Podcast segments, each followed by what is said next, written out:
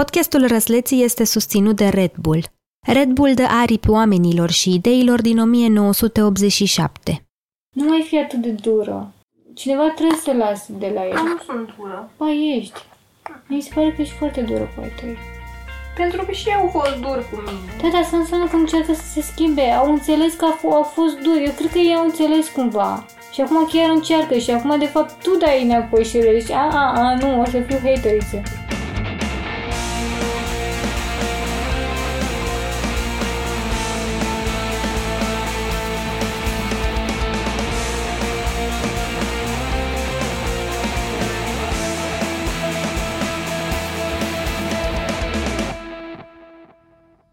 Salut! Sunt Eli, iar tu asculți Răzleții, un podcast despre momentul ăla în viață când trebuie să decidem ce vom face când vom fi mari. În episodul trecut ne-am plimbat în mașina Aliei prin Alexandria. Am vorbit despre cum s-au schimbat sau nu planurile câtorva dintre răsleții din poveste și ne-am oprit pe scena Ideo Ideis pe 11 august. Acolo am urcat îmbrăcată într-o fustă de blugi mult prea scurtă, o bluză roz cu buline negre și cu emoții cât cuprindea. Repetasem în minte ce voiam să spun, dar în momentul în care am ridicat microfonul de pe măsuța din fața mea și am privit primul rând de scaune, am uitat absolut tot. Ordinea ideilor, mesajele, ironiile, tot! O revistă este o revistă de jurnalism narrativ care privește România de azi prin prisma căutării identitare, atât a indivizilor cât și a societății. Ei scriu temeinic, documentat, despre schimbări sociale, fenomene culturale și decizii personale. De la dreapta la stânga, îi avem alături de noi pe Cristian Dușa, editor DOR,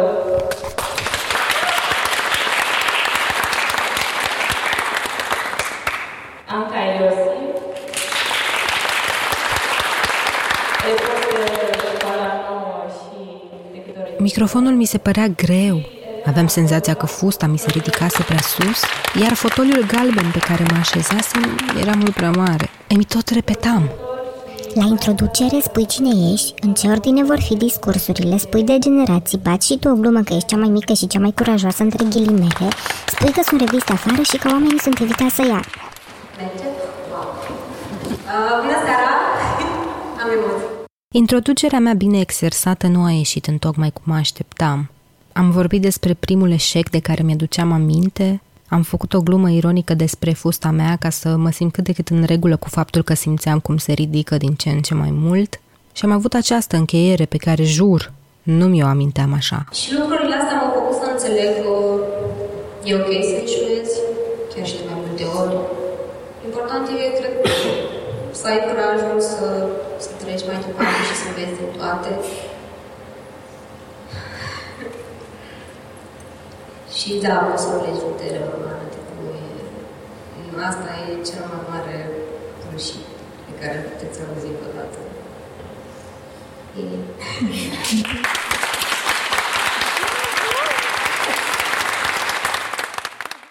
Pe tot parcursul discursului, ochii mei nu au părăsit acel prim rând pe care l-am fixat când am luat microfonul. Evitam să-mi ridic privirea. Știam că dacă aveam să o fac, îi vedeam și nu voiam să-i văd.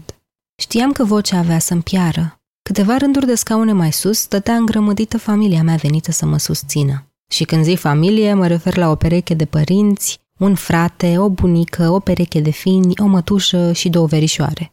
Veniseră înghesuiți în trei mașini din turnul Măgurele. De acasă. Cum am dat sfoară în țară, în toate neamurile, haideți la Dacă veneam Alexandria. toți, nu ne lua sala aia. Uh, Corect, unii n-au avut timp, n-au avut... uh, Unii plecați. Alții au fost plecați în concedii, alții pentru că eram mult mai mulți, dar am dat și noi sfoară în țară, care a vrut a venit, care a putut de fapt. Ei sunt părinții mei. Mama are 44 de ani și își dorește să vadă Veneția înainte să moară, iar tata are 48 și abia așteaptă să iasă la pensie. Crede că a muncit deja prea mult și că din cauza asta sănătatea lui nu este mereu cea mai bună. Tata a fost primul iubit al mamei mele și s-au căsătorit în 1995. Ea spune că era băiețoasă și că de asta a crezut că nu o va mai curta nimeni niciodată. Tata, în schimb, credea că timiditatea lui nu-l va ajuta deloc la cucerit fete, așa că se bucura că o găsise pe mama. Înainte să se mute împreună, mama își dorea să ajungă contabil și să se desprindă de familie, iar tata se visa mare fotbalist după ce jucase oficial pe un teren mai mare, altul decât cel aflat aproape de casa lui. În ambele cazuri însă, răspunsul părinților a fost nu, nu se poate, nu puteți.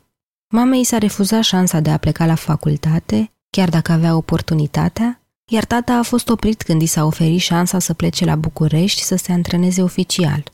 Eu am apărut în viața lor la un an după cununia civilă, iar botezul meu a avut loc în aceeași zi în care s-au căsătorit religios. Am poză cu mama în roche de mireasă, iar miturile familiei spun că am chiuit în horă la nunta lor. Lapte și miere până acum, nu?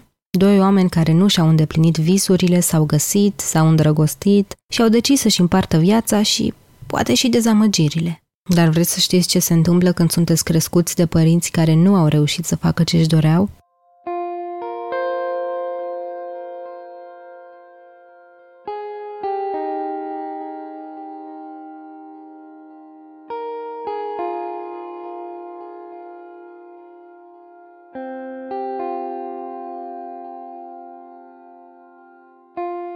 Am fost un copil în care s-au investit mulți bani, așa cum zice tata mai mereu. Eu aș zice că s-au investit și multe pretenții și presiuni, dar ei nu sunt de acord. Pentru că am vorbit de la 8 luni, toată familia era în extaz. Eram un geniu. Când am luat premiul întâi în primul an de școală, vestea s-a dus prin tot neamul. Apoi, în clasa 8 la examenele finale, am luat 5 la matematică. Atunci am văzut-o pe mama plângând în mijlocul patului. Nu voia să-mi vorbească. Mi-a spus că e rușine de ce o să zică lumea și m-a gonit din cameră. Eu m-am dus în sufragerie și am început să plâng. Mă uram pentru că îmi dezamăgisem mama. Mă uram pentru că nu știam să rezolv niște nenorocite de exerciții la matematică. Nu eram suficient de bună. Mama voia un copil deștept. Și eu, deși știam asta, am dat-o în bară. Obișnuiam să-i mai las bilețele pe pat câteodată. Îi ceream să se despartă de tata pentru că nu suportam când se certau. Îi scriam că sunt nefericită și că eu cred că ei nu se gândesc la mine. Țin minte că am întrebat-o într-un bilet dacă sunt adoptată. Tata se enerva foarte des și de fiecare dată avea grijă să-mi spună că sunt un copil problemă, că sunt ciudată și că de asta nu am prieteni, că de asta oamenii fug și vor fugi mereu de mine. Așa am crescut. Nu am crezut niciodată că eram un copil iubit, că meritam să fiu un copil iubit. Așa simțeam eu că se întâmplau lucrurile pe atunci. Chiar și acum, după mulți ani, simt la fel. De asta nu am putut ridica privirea mai sus de primul rând în timpul discursului. Mi era frică. Nu voiam să greșesc în fața lor. Am prins curaj după câteva zile și am întrebat pe amândoi ce părere au avut. Cum a fost pentru mine? Pentru mine a fost emoționant, sincer spun. Nu mi-era teamă că nu o să fie bine, dar uh, eram eu așa entuziasmată pentru că era prima dată, era ceea ce ți-ai dorit întotdeauna să fii pe scenă, indiferent în ce ipostază. Adică tu ți-ai dorit să fii ca artist, ca da, și asta tot un fel de artă este. Și ai fost super, din punctul meu de vedere. Oricum, față de cum ai tu, caracterul așa de fricoasă, ai avut curaj. Adică ți-ai îndeplinit o parte din vis. O parte, nu tot, pentru că mai ai. Adică visul tău e mult mai mare. Dar o parte din vis a îndeplinit acolo Alexandria, eu așa consider. Asta sunt eu, o curajoasă și o fricoasă. Când am plecat la facultate, părinții nu m-au oprit dar nici nu erau foarte fericiți cu alegerea făcută. Mama visa să fac limbi străine, iar tata voia să fiu profesoară sau educatoare, ca să-mi pot găsi de muncă undeva aproape de casă. Eu am făcut jurnalism. Am avut și unele dubii pe anumite puncte când... Mă luase razna. Așa. Nu plângeai pe fiecare seară. Că... Deci când disperai și sunai ce să fac cu viața mea, atunci aveam și eu unele Vino dubii. acasă. Schimbă facultatea. Știi că am discutat și de chestia asta, să schimb facultatea. Parcă erai în anul 2, Mhm. când ai vrut să renunți.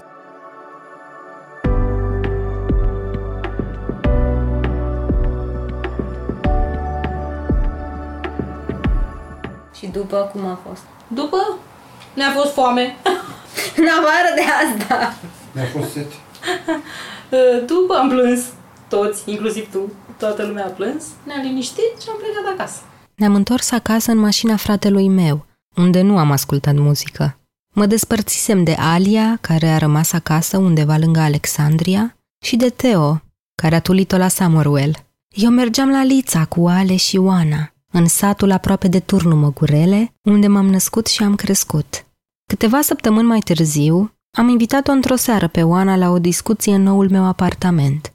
Atunci, Oana mi-a spus că sunt prea dură cu părinții mei și că din cauza lucrurilor pe care le-am simțit în trecut, acum simt nevoia să-i blamez în continuu. Ei poate nu știu cum să arate grija asta și suportul și această iubire și toate, deci toate lucrurile astea, dar asta nu înseamnă că ele nu sunt acolo. Pentru că le-am văzut. Cred că asta ține și de cum, nu știu, cum vă sunt personalitățile dincolo de suntem două generații diferite. Pentru că poate la ei chestia asta că, nu știu, iubirea se manifestă prin, prin alte lucruri, prin alte acțiuni și așa mai departe. Dar la tine eu cumva văd nevoia asta de chestie spusă și rostită. Nu poți să le ceri oamenilor ceva cu, cu niște lucruri cu care nu sunt obișnuiți. Și ce faci dacă tu ai nevoie de lucrurile alea și nu le ai? Pui problema asta. Nu fugi, nu te ascunzi și nu spui, Doamne, nu mă iubesc. Că asta nu înseamnă că nu te iubesc.